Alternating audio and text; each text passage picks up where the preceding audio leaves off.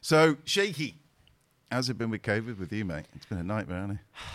Do you know what? I think that um, so many people have so many different situations, and I think that you know you can you can sit and feel bad about the fact we're not allowed to do this and we're not allowed to do that. But I think the the bigger picture is that you know this isn't just something that's happening to any one individual; it's happening to to everybody, isn't it? And Mm. you know, different people have had you know different um, problems with it. You know, some people have lost family, some people have lost friends. Um, so me having to sit indoors and spend time with my family and help homeschool my kids. Is that a good and be- thing? Is that a good thing? Well, I don't know about the homeschooling. Not, not for my kids, it's not. But um, you know, their education's going to suffer massively. But Have they learned how um, to ride a motorbike, though? no, do you know what though? Zach's just started asking. Has he? He's actually just asked me if he can have a, another go at motocross. You're in a world of trouble. Well, I don't know if I am because the last time he had a go, it didn't last five minutes. I said to him, I'm not buying you another brand new bike because the last time I bought him a brand new bike, it just sat in the garage for probably a year and a half and he never even sat on it. So uh, the fact that he's asked, I'm, I'm relatively happy about. okay. But uh, yeah, no, slowly, slowly. step by step. I think ultimately, I think COVID has affected everybody globally. I think when you're looking at the news, it's all bad news, and you think you're seeing the rates going up, and we've had to jump through hoops just to do this today. And thankfully, your friend's given us this garage to loan, which has got a mighty impress- impressive amount of uh, serious amount of bikes in here. Um, this is your thing, isn't it? I mean, we're sitting in an arena which, yes, I love bikes myself, and I've got a few Ducatis myself, but this is your thing. I mean, motorbikes and Shaky Byrne is a, is a, is joined at the hip. I mean, where did all this start for you? Do you know what the, the, the funny thing about that is? Is that I, I actually don't know. I don't remember there ever being a time when I didn't want to be a motorbike racer.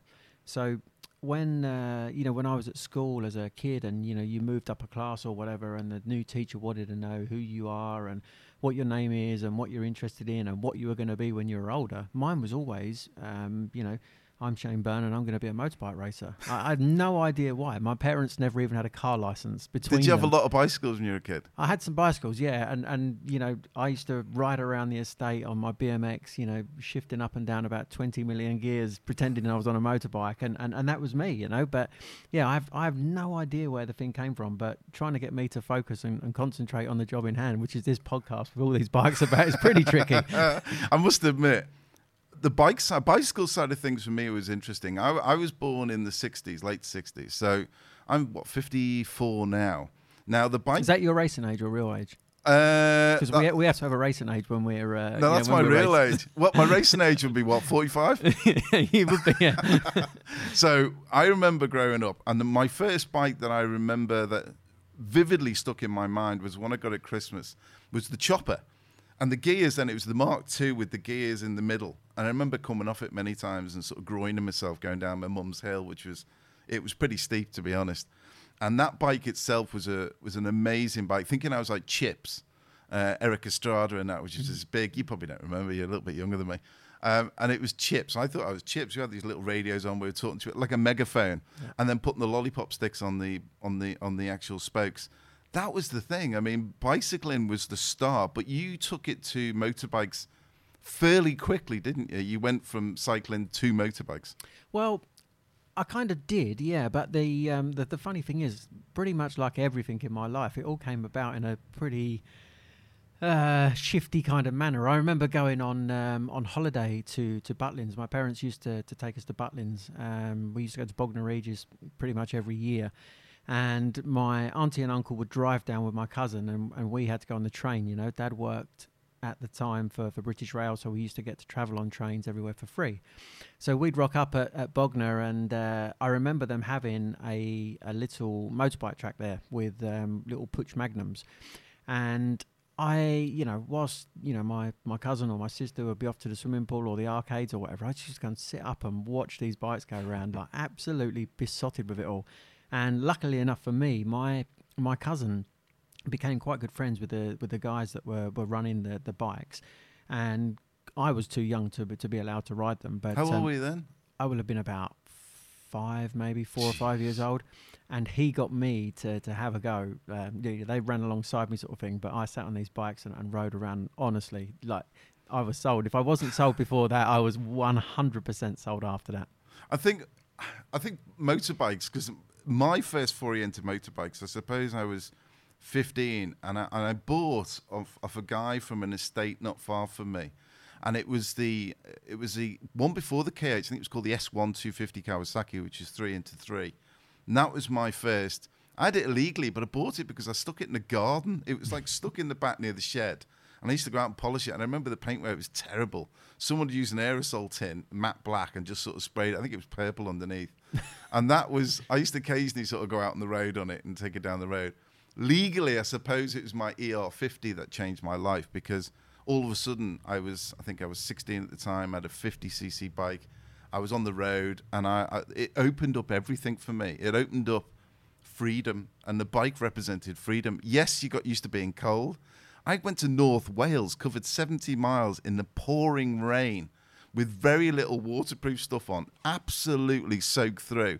Sick as a pig when I got back. But you know, when you're on that, and you, you're doing this speed for like what feels like an eternity, but at the time you think you're doing like 100 mile an hour. You're not. You're doing 30, 32 miles an hour.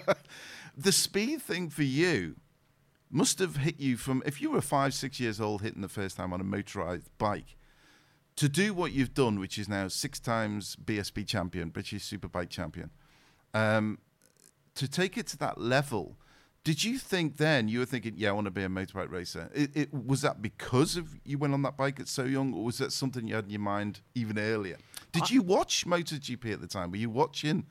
You know, motorbike racing. No, listen. I, I, when I say, um, you know, I d- I don't remember not remembering. I, I mean it. You know, like I really, you know, I think we all have memories from maybe you know two or three years old. You know, you can sort of vaguely remember a couple of things, can't you? But um, yeah, it's almost like this has been kind of pre-programmed in me, and it's funny listening to you talk about the um, you know the ER50 and, and getting that sense of freedom because. I had a DT50, and I remember, you know, my parents bought it for me. You know, I'd begged them as all through childhood. I'd begged them for a motorbike, but mum and dad weren't in a weren't in a position to make that happen. And you know, when I when I finally got my DT50, we we kept it at my mate's farm for a bit before I was 16. And uh, I remember sneaking up there. It was near Maidstone, so it was quite a way away. But um, I pedalled up to the farm and, and took the key to the DT50, like nicked it out of my mum's drawer without telling her, and went and rode this DT50 around the country lanes. And I'd spent, you know, I'd spent years growing up riding you know the BMX that we spoke about earlier on, and just kind of you know covering the whole of Sittingbourne, the town where I grew up. You know, there's not an alleyway or a dirt track or, or whatever that, that I don't know because I just went out all day on my BMX. You know, every Saturday and Sunday, and school holidays were spent playing on the BMX. So I took this key and I went up to um, I went up near Maidstone and I took that DT50 out, and and like yourself, it was like oh my god, now I'm free to go anywhere, you know. Everything. And it's it's so weird. Did you have all the mates on bikes? Because the yeah. big thing for me at the time up north was I was born and raised in the Wirral, so in the Wirral I was around Wallasey, Birkenhead, you know, and we used to go to the posh bit where Westgate. Um, West Kirby and it was Hoylake, Caldy. Caldy actually was where Daniel Craig's from. He okay. went to the. He was in the posh area of the Wirral, um, but actually learning how to ride around there with friends was the big thing for me because it wasn't just me on the bike. There was six, seven, eight other guys on motorbikes. So there was a bit of a biker gang. And we looked at the other guys who were on the big bikes. And that time it was the GT750 big bikes, you know, I think looking at them going, oh, I want a big bike one day. And that was the drive for me to, to get your test done, to get on a big bike as soon as possible and to get more power. Mm. I think you go 50, 125, and then on to whatever you're going to ride, you know. Mm on legally on the road. I mean, did you get chance to pass your test, or did you go straight to the track? No, I did. I did do my test. Um, you know, the funny thing is when you when you speak about you know the, the whole bike culture, it, that's exactly what it is. It is a culture. You know, what what other what other hobbies do you see? You know, do you drive past every car every car driver you see on the road and sort of nod at them or, or give them a little wave or a little wink or wave? It doesn't happen, does it? You know, no. motorcycling such unless a, you're in a Robin Reliant. Yeah, my granddad had a Robin I, Reliant. I think that's just laughter. No, no, no, no, no. There's a cult thing with the Robin. Actually, There's nothing cool well. about a Robin Reliant. Listen, be honest. Only, only fools and horses. That's the coolest thing I've ever seen. Yeah. I want one of them. I'd love one of them. I'm surprised you've not got one. I know. I'd love one. Actually, I'd love an old fools and horses thing. But the thing is, I'm about, being Del Boy. You can be Rodney. but the thing, the thing is about that there is a community. You're right about biking, and you must notice that when you were going to the races, there was a cult following, not just for British Superbikes. But if you look in the car park at these race meets, it's predominantly bikes. It's bikers going to watch bike racing, which is what. I mean, the coppers must have a field day when they leave the likes of Brands Hatch and Silverstone, and everybody's leaving thinking they're all shaky pen, you know. um, they're going, "You're nicked, you're nicked." I mean, what was it like? I mean, for you to attain your, I mean, your first of your six championships.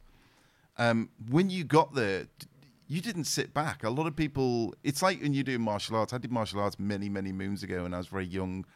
And I remember watching these lads who going through their black belts. And when he got to black belt, a lot of them sat back.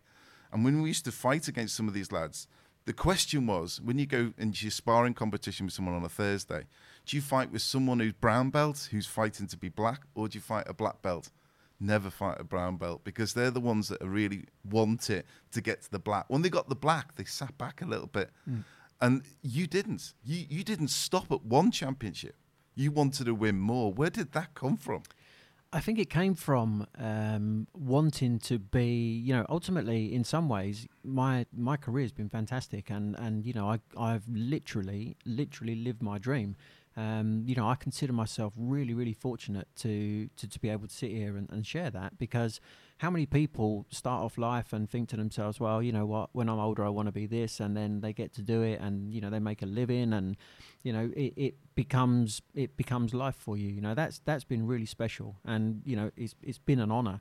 But ultimately, I think that the dream was always to be a world champion, and you know I could potentially return from this injury and win another four or five championships, but unfortunately, six, seven, eight, nine, ten British Superbike championships, you can't go and part exchange them for No. a world championship. So Is that what you wanted? I wanted to be world Do you feel champion. cheated from that? Yeah.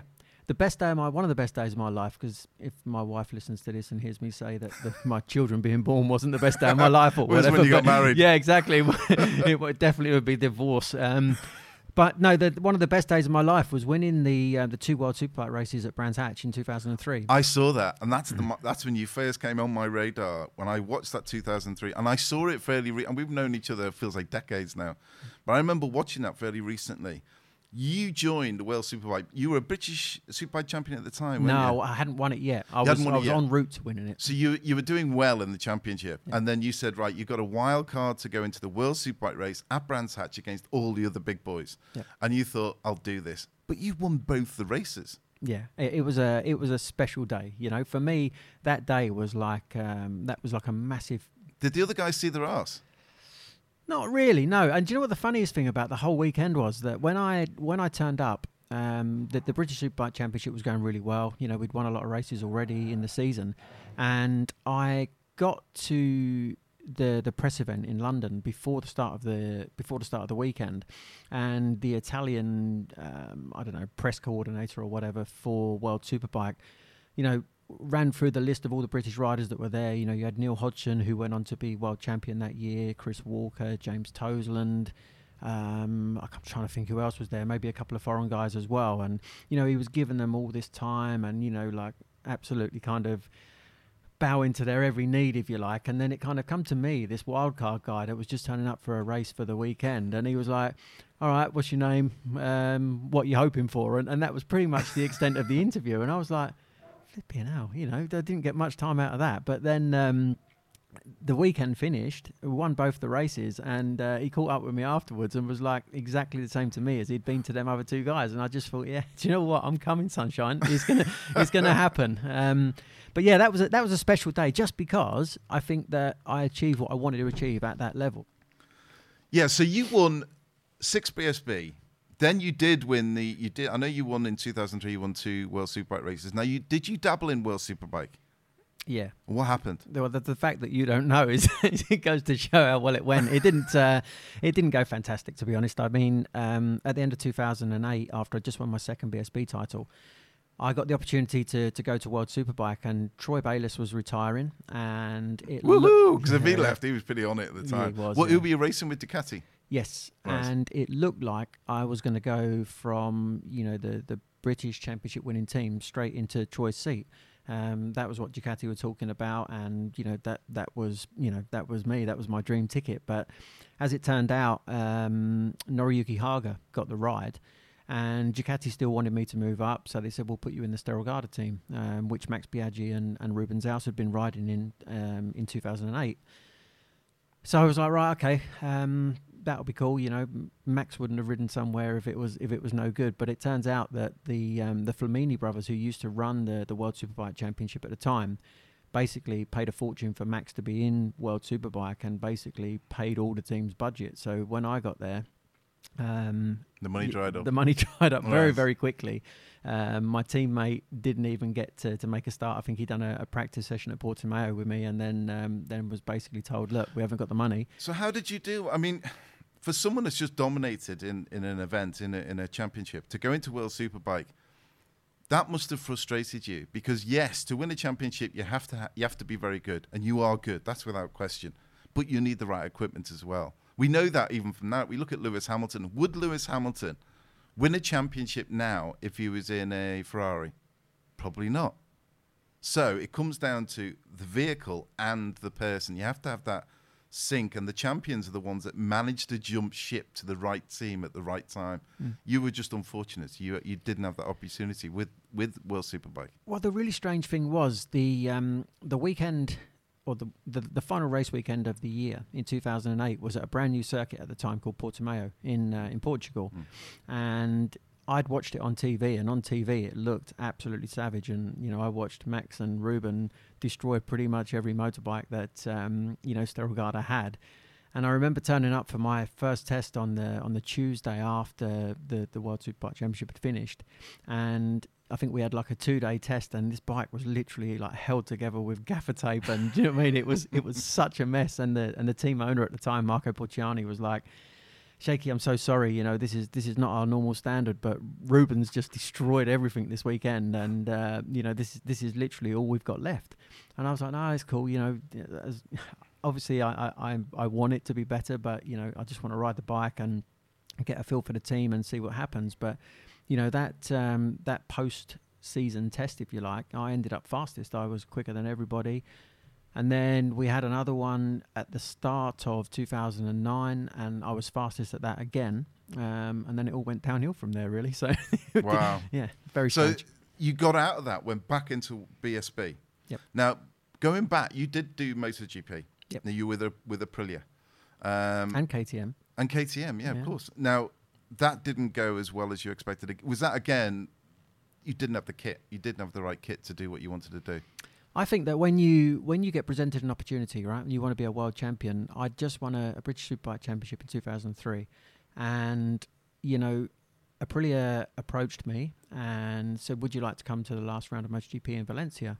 So I was like, "Why not? You know, going to have a look and see what's going on." So I went down there, and and in essence, they offered me a ride, and they offered me what was a three-year deal. They said, "Look, the bike that Colin and Noriyuki Haga have been riding." Is, is seems to follow you, doesn't he? he does. he ended up being my teammate, ironically Oh, really? enough. Yeah, he done a couple of rounds in, in BSB with me as my teammate in 2012, I think it was. But um, yeah, I I ended up kind of taking the ride. Um, we signed like a three year deal um, because I think many riders from from the UK had kind of got to MotoGP before or, or 500s before, but only on a year deal. And there's no way that you're going to get there and do the job that you need to do to to be able to stay. There's too much to learn. So when I got offered, um, the first year was basically a brand new bike. It was supposed to have been. I was supposed to test the one that they just finished on. And then I was supposed to have a new bike for the following year. And then the second year, they were like, "But then we need we need results. You know, if you want to stay for the third year, we need results." And I thought, so for the first time ever, a British rider's been offered like a three-year deal. Um, this is not some pie in the sky. Oh, just come and fill a gap for a season. This is a proper a proper offer. So I had that, or I could have gone on road for Ducati in the American Superbike Championship, the AMA Championship at the time. Yeah. And I thought to myself, you know, I've, I've just won a, a superbike championship. I want to I want to keep going forward. I want to be a world champion. I can't be a world champion in America. Same as I can't be a world champion in in British superbike. So I took the MotoGP deal. And then it seemed like, you know, five minutes later, we got maybe a third of the way into the season, and they were like, "Oh, Piaggio's brought Aprilia. Um, they're not Right. going to they're not going to do MotoGP next year." And I was like, "Oh, great, fantastic." So you you mo- you've done two moves Do you regret those two moves now? If you would, you have done anything different? Um, I don't think I would, to be honest. I think that um, throughout my career, there's been probably two or three kind of key mistakes I make, but you know, we're all um, we're all experts once we've we've made a mistake, aren't we? You know, um, you know, it's funny how certain life situations get get put upon you and for the first time you you kind of deal with them as you would but the second time you know you're that little bit wiser and you kind of understand you know what you need to do and what you don't Well, you say that, and that's the thing you see, because you say that the, you know, you learn from your mistakes, you become a professional, you understand that. Now, when it comes to accidents, and this is this is the this is the key thing. If you're in a cut, well, you saw recently the Grosjean crash, the Formula One, where he went under the barrier. The halo actually saved his life, and you know, the following two weeks he was back in a car testing again. He was away, you know, doing lap records again. Now, on a bike, you come off a bike, and I've seen MotoGP bikes, you know, MotoGP riders jump off at 170 mile an hour, go onto the back, and then roll and jump up, and then run, try and get the bike up, going, oh, me bike, me bike. You've had a few spills in your time. I think it's part of course with being a motorcycle racer. You're pushing the limits to see what the bike and yourself can do. Now, you're at the moment in a situation where you had a nasty accident. Um, you were six times champion. You were probably going to win the next championship as well. It was all lined up. Um, what happened? i fell off You fell off. Now this was Um, a test, wasn't it? It was at a test, yeah. But you know what? It, it you you hit the nail on the head, um, and you say that you know we learn from our mistakes or whatever. But ultimately, the way I the way I look at life is, you know, a chef is always going to cut his finger. It's, Mm. it's, it's inevitable, and an electrician is always going to get an electric shock at some point, and a motorbike racer is always going to get hurt at some point. You know, it, it is inevitable. I mean, I've been fortunate enough to walk away from some monumental crashes with with literally n- not a mark on me. Mm. Um, but this, the, the one t- um, crash that I had that, that actually hurt me, did do a, a pretty good job of it, you know. And it was literally a test day, um, a small mistake. Is to that a- Snetterton? yes, at Yeah. Snetterton, a small mistake going into turn three. Um, engine braking perhaps just a little bit tight on the bike. It came round sideways, put me on the grass. Um, you know, slick tires and, and grass don't really work that well No, together No. um, and an altercation, a head-on altercation with a you know with a, a crash barrier, and, and that was me done. Um, you know, it was a it was a big crash, and Do you remember anything about the, the crash itself? oh, I remember everything. Yeah, Do you? yeah. I remember the the weirdest thing um, was that you know I was trying to trying to make the corner and trying to scrub off speed, so I probably went onto the grass at about 130 odd miles an hour, I think it was, and I had you know however far the runoff was before the before the barrier and was still trying to you know to, to make the corner. And when it became obvious that it wasn't going to happen it was like right okay plan b i'm going to have to jump off. But when i jumped off you know there was there was no more room. I was still probably doing 40 or 50 miles an hour and and i literally kind of slid and done the splits but went head first into the into the barrier. And that impact um, broke the the top of my neck and literally sort of shattered my spine and broke my chest and broke my sh- collarbones and my ribs and literally just kind of squashed me up if you like. But I remember laying on the floor and the and the weirdest the weirdest description I can give you is you know like the the aperture of a of a motorbike crash helmet so Mm. you've got like the the bit that you can see out of Yeah. it's like I could kind of hear what was going on. I could hear doctors and medics around me and stuff like that. But my my vision was like the the dashboard of, of one of these beautiful bikes in here, you know. So I could basically just see all these numbers and dials and hear all these alarm bells going off and stuff like that and warning lights flashing and and you know it was the it was the oddest and weirdest uh, weirdest thing because I knew I was in pain. I could hear myself screaming, but all I could really I could hear these medics talking just in like I don't know somewhere in the distance. But I just recall all these alarm bells going off, and it was like I guess my my body's way of saying to me this time you you you really messed up, you know. So that it's a difficult thing for to understand from someone that, you know for you see accidents you're thinking how did you walk away? How did you survive an impact as bad as that? Now obviously the people that were closest to you petra uh, your wife and she came up to the hospital to to see you. How have you now dealt with that? And come to terms with the fact that obviously you haven't ridden now. This will be three years this year. You won't. You wouldn't have ridden a motor. I say you haven't ridden a motorbike, but you did ride a motorbike. I You rode a motorbike with me, yes, yes. Um, and it was quite a nice bike as for well. for another little project that we're trying to get together as well. Yeah. Um, you know, I've been I've been so so broken. Um, you know, you, you mentioned Petra and you mentioned that trip to the hospital. You know, she was um, she was told, oh, you know, he's just cracked a couple of ribs or something. He he'll be fine. And you know, typical typical Petra. She was like, right, okay, I'll get his stuff together. I'll come up. I'll pick him up. I'll take him home. Two weeks, right? Okay, he's got two weeks. He got a few crack. Yeah, no, he'll be fine for the next race. You know, because because that's how how life is as a as a professional racer. You know, you're you're always thinking about the next race, and if you hurt yourself, right, I'll break a wrist. Oh shit, that means ten days off the bike, and mm. I'm gonna have to get some laser done, and you know, get myself fixed back up, and get back out, and and you know, hopefully be strong enough to to race in in the, the second weekend's time. But she um, she arrived at the hospital and was greeted by my my crew chief Giovanni, who had a rather worrying look on his face by all accounts. And um, Petra was like, "Well, where is he?" And uh, Giovanni was like, uh, um, "You know, he, he's just away having some tests." And she's like. He's crapped a couple of ribs. What's wrong with him? You know, he needs to get himself together. But um, the doctor who looked after me and, and performed my operations um, then came out and, and took her to one side and sort of ran through this list of um, the injuries that, that I'd sustained. And you know the, the, the level of severity was, was getting worse as, as it went.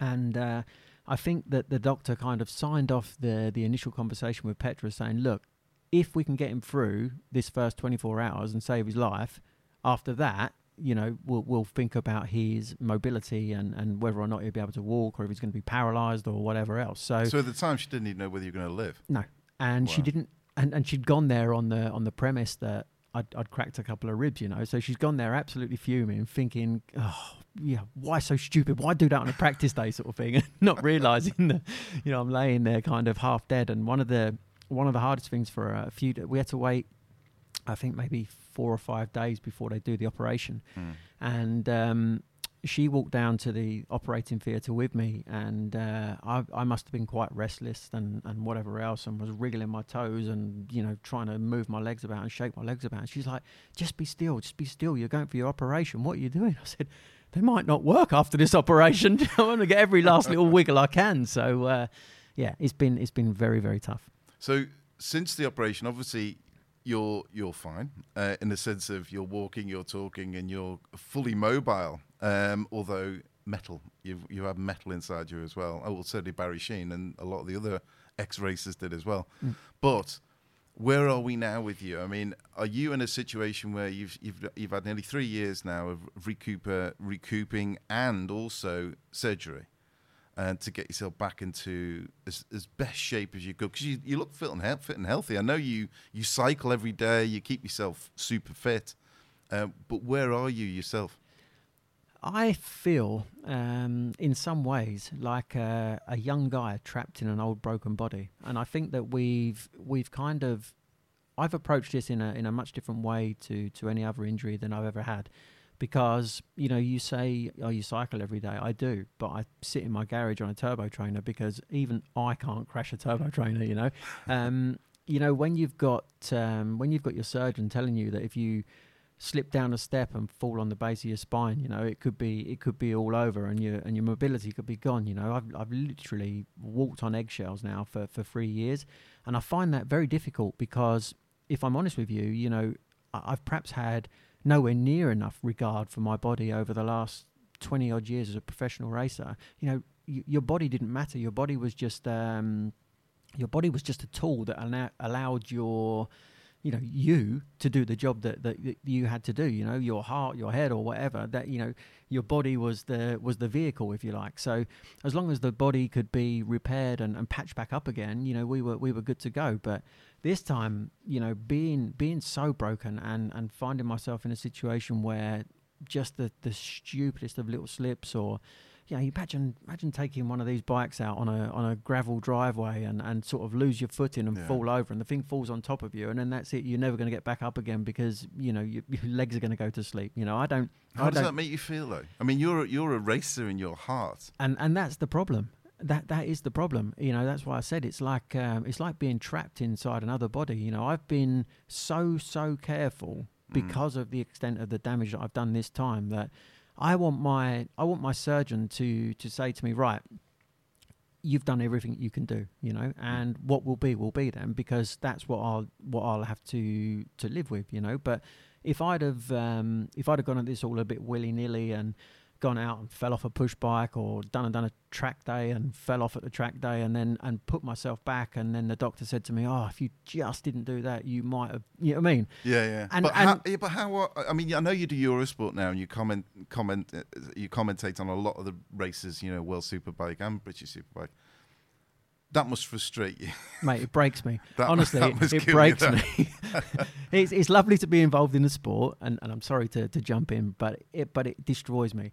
Luckily for me, um, you know the the Eurosport people are are fantastic. You know, I get on really really well with them, and it's like it's like going to work with a bunch of friends, and you can't ask for much more than that. You know, I'm in the paddock, so I get to see all the people that I've had to race against, and you know, there's a there's a lot of um, respect from everybody in the paddock. Um, so it's nice to be in and around the people that I've spent a lot of years with. But when you when you watch the guys go off the start line on a sunny day and you think to yourself, "Flipping hell, they're nowhere near as quick as I was two or three years ago. I'd still be winning now." You know, what on earth am I doing standing here talking about it? it it's difficult. But I mean, Eurosport is one thing, so you you still feel a part of you know racing as a whole.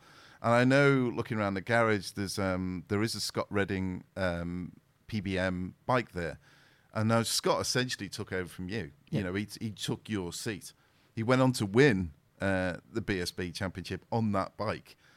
How does it feel looking at that bike over there? Because that essentially that's your bike. Well, Giovanni, my the, the crew chief I spoke about before, he was actually the um, the head of development of that bike. So him and Gigi Dall'Igna worked on that together.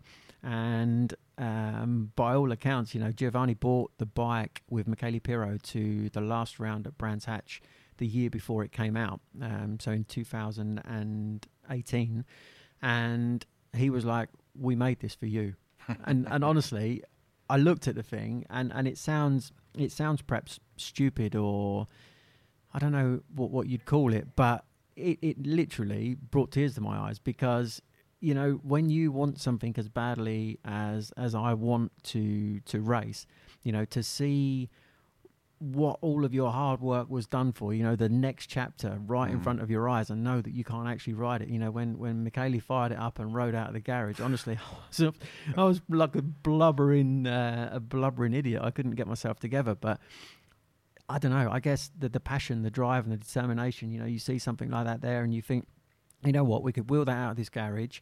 We could go testing for the for the winter, and there's every chance. I, I firmly believe there's every chance we could go to, to BSB and rock up at round one and win. I know you could, but the thing is, you still hold many, many lap records of circuits in this country, still to this day, and by quite a margin too. Um, I was quite good at one point. uh, now I'm just a broken no, no, no. to be honest, if I was to say to you, Bing, wave this wand, you're absolutely fine. You could jump on that bike over there and go and smash a couple of lap records within a week of getting back up to speed again. I think quite possibly, yeah. Um, and it's it's it's a it's an odd feeling because I don't know how I feel about the.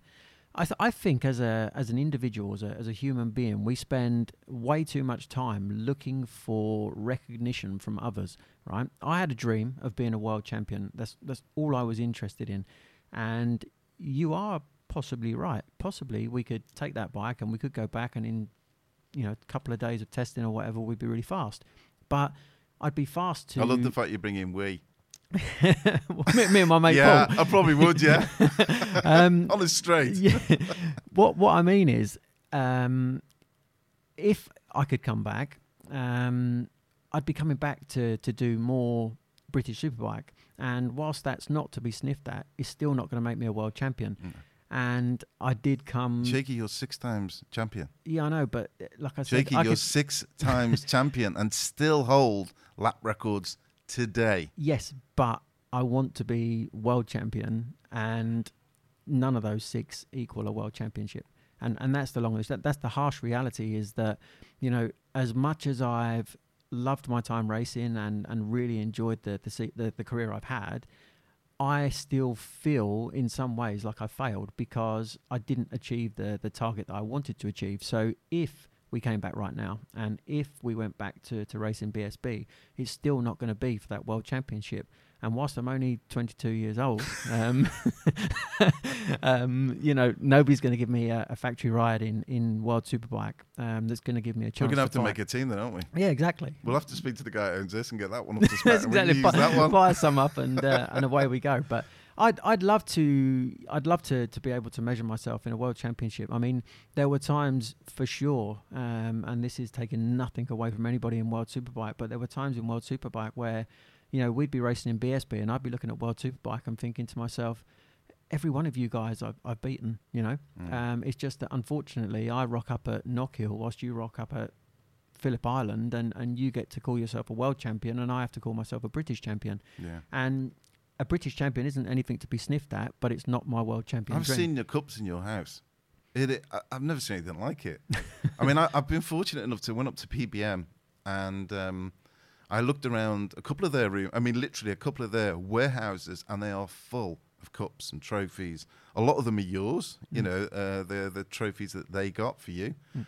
Uh, and also, there's a '67 Ducati sitting there. And I remember when I went up the stairs, and it sits at the top of the stairs. And as I walked up, I, and I went, "Is that uh, Shaky Ben's bike?" And he went, "Yeah." I went, "Oh wow, a beautiful looking machine." Mhm. And I think, are you happy? I don't I don't know how to how to answer that. In in life right now, I'm I'm quite happy. Um, Contented is maybe Yeah, the I think- word. Content yeah i'm content big, but you know i'm i'm content with where i'm at um, but i'll never be content of where where i should be because do you know what if if we came cheated? back right now Do you yeah feel cheated? not cheated but if i came back right now and if we made this team and and i became a world champion that wouldn't be enough either No, no, because you know you're the next stage. Then you I'd want to be want another one, yeah. champion. Yeah, and and it will never ever end. But am I happy? Yeah, of course I'm happy. I've got a beautiful wife. I've got two beautiful children. I'm I'm relatively healthy. Um, and yeah, I'm I'm surrounded by some some very very nice people. So. Yeah, I, I couldn't possibly say I'm unhappy. There's people in far, far worse situations than me. But am I content with what I achieved in, in racing? No, I never you're I never will be. But Have you I ever met an ex-champion that is? well, I don't think I've ever asked the question to be honest. I and, think you and should. Well, I- maybe. Go and ask Randy Mamola. Go and ask any of the uh, other guys that used to race and say, "Oh, you go and ask Casey Stoner." Because Casey did what he did. He won his championship and then bowed out pretty much. Did a I've- bit of work with Repsol and then bowed out and said, "That's enough for me." Yeah, well, Casey's Casey's um, Casey's a phenomenon, isn't he? You know, he was probably the most talented person ever to sit on a motorbike. In my opinion, you my said opinion, this before. I, I believe it. Is he? Yeah, I think so. I think that um, I think we've been robbed of some fantastic battles over the years. You know, you imagine if you could have had the, I don't know, the the Rossi versus Doohan on on two stroke five hundreds, or you could have had the Casey versus Marquez perhaps on on you know on the on the later MotoGP bikes. You know, Mm. there's been some some battles that haven't quite crossed over. where we um, where we could meet though, where we could come eye to eye. Uh, I've got MotoGP game, MotoGP on my Xbox. should we Motor- tell everybody what you did? Should we tell everybody yeah, how much you destroyed my You see, life? No, what I did was, uh, for, the, for everyone that doesn't know, I remember I got the game MotoGP. You had it. You got it on PlayStation. Now, on the game itself, there is a challenge, which is you on the MotoGP Aprilia, and you've got to beat one of the other races. You've got to go round this lap, yeah, you got. and you get gold, silver, and and bronze, bronze, and there's times. that's it. So I went round. I was practicing. practicing I couldn't even get close to bronze. Yeah, but I saw a video of you and you were useless. Well, no. Well, no. Like, yeah, I know. But the thing is, I was trying, I was trying, I was trying, and I couldn't get, I couldn't break, I couldn't even get a medal. It was ridiculous. And I thought, this is, this is, this is your fault. This is Shaky's fault. So I went online to YouTube. I actually No, asked, tell- no, I asked you first, didn't I? And you I said, "What's your lap time?" "What's so your I started time?" playing it right, and I Yeah, put this did. lap time down, and it was like a gold time, wasn't it? It was it Yeah. was really quite fast. And then about I don't know a few days later, maybe a week later, wasn't it? You did Yeah. it. He sent me a picture message of a lap time that he'd done as me Yeah. On my Aprilia around Mugello. Yeah. And I was like, I'm just going to smoke him, no problem. I got back on the game and I must have played it for like two days straight and I couldn't get within two attempts at this time. And then about uh, probably two months after, you, you I did leave you informed me- hanging for a bit. You did, yeah. Like you destroyed my 'Cause I knew you in your. I was in your head. in my head, using my whole body. But what I'd done was I went on YouTube and found this champion guy who'd been round and videoed, snapshot his, his, his final time and just sent that to you and saying, look what I've just done. And you went unbelievably crazy. So you did spend days and days trying to break the record of this champion. Mate, you destroyed me. Honestly, I was mentally destroyed. I, I played the thing so much, and I, I could literally get to within about two attempts, and, and that was it. And I just thought, how can he go from that video that I saw of him playing to, to being this fast? He's got to have some cheat. There's got to be some. There's got to be something he's doing. But uh, yeah, when you told me, I felt much much better about it. I think where we are at the moment during COVID, now 2021, and I think where we are now, it's it's cold outside. You know, it's not warm. The roads are wet. There's floods. There's snow. There's all sorts. Everyone's miserable. Everyone's locked in. As a biker myself, and I want to see you, you know, on a bike, whether it be on the road or on a track. You know, for me, I'd like to see you go riding with you again. And I, you know, in a couple of months' time, it'll be March, spring. I think the psyche of the country with the with the vaccine going out everywhere, people start feeling better generally. Everyone will be getting back to work as much as possible.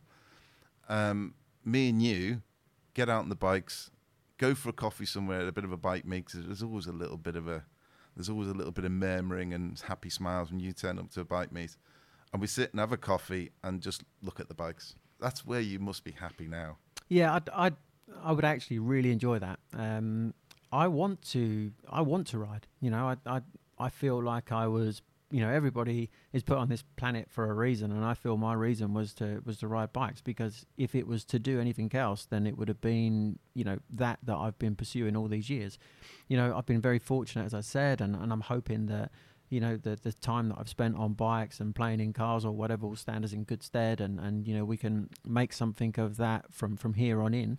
Um, but yeah, to, to just go out and ride out with some mates and you know have a giggle and get I, thi- there and I think it'll help. I think Yeah. it'll help. I think it'll help your feeling of just being on two wheels again with a with the motor, Mm. and just to get out there and enjoy it and see something of what we have to do well, to I, go and watch you race. I think that um, I think there's some really cool stuff that, that we could do with you as well because you know I know how much of a of a petrol head you are I want to do some track days. exactly and and I think I think that could be super cool you know I think that you know we could we could take a few bikes and and just go and have a play because you know riding on the road is is one thing but you know there's stuff coming the other way there's cat's eyes there's yeah, diesel know. spills There's there's, bricks on the road, bricks there's- there's curbs there's lampposts you know there's all this all this stuff that is really going to hurt you if you if you make a little mistake um, whereas on the racetrack you know as you know from from racing cars Mm. everything's consistent you know the the tarmac's consistent you know the corner's going to be the same lap in lap out you know and you get to work a lot on your on your style or your technique or Yeah. you know we'll be able to we'll be able to ride around together and for me without being disrespectful to you it'll be blatantly obvious straight away of course. Quite a few things that that I'll see that that you can do better Yeah, that, that, that's where I want to be. Exactly. See, I, I was lucky enough. I, so you will be my teammate then if Well, we yeah, get this thing. absolutely. I have, I was thinking, you know, I was thinking I've never ridden a MotoGP bike, but I have, and I tell you which one it was. I did a did a program called Racing Legends, and it was on John Surtees. You know, the, who's now left us, and for me, he was a god. yeah To do what he did in a Ferrari on F1, win world championship in an F1 car, and seven championships on a bike, on an MV Agusta. I think for me, I remember the day I woke up really excited. I'd spoken to John McGuinness, who we both know, Yeah. and John had given me some uh, heads up about what it was like driving around the Isle of Man. And I'd said, I'm doing this program about John uh, because John did the TT as well and won the TT, and I was going to be racing his 1959 championship bike. I went to Brands Hatch. John was there. They wheeled it out. It still looked like normal road tires on. They didn't have slicks. Hmm. Jumped on this bike. He pushed me off. I think then he was in the late seventies, early eighties. Pushed me off. I go round, pull in after three or four laps. What got me? Everything, everything was on the opposite side. Yeah. Gears were on this side. They were going up, not down, down and up. I'm going what? and it took me a couple of laps to get into it. And then he pulled me in and he said, "What revs were you doing when you crossed the line at Brands? There was no one else on the track." I said, "About nine thousand. He goes, "Good. I know you're pushing it." Right. so I was off again, and You're pushing this invaluable piece of machinery that's underneath you. Yeah. I was, and Yeah. it was for me. It, it, it was a real feeling of nostalgia for for John to see the bike going around, but also that, and it was not a slow bike for a 1959 bike. That was quick. Hmm. I couldn't never be in a situation where thinking you look at the modern bikes now, and the times when you were racing, how quick these machines are. I don't think anyone really appreciates how fast you went, and the life that you've led so far. And I don't think it's over. I mean, it, you, you're a racer in your heart, and you'll always will be for the rest of your life. I think um, you have an amazing family. You have kids. I think you're very lucky. Um, I think you're very lucky after the accident, to be honest, to be even sitting there. I mean, I think what you've been through, mentally as well. You're nothing. I've got nothing but appreciation for what you've done, and, uh, and applaud you for what you've done. Your fighting spirit to get to where you are now is is amazing. I don't think it's over for for for Shane Byrne.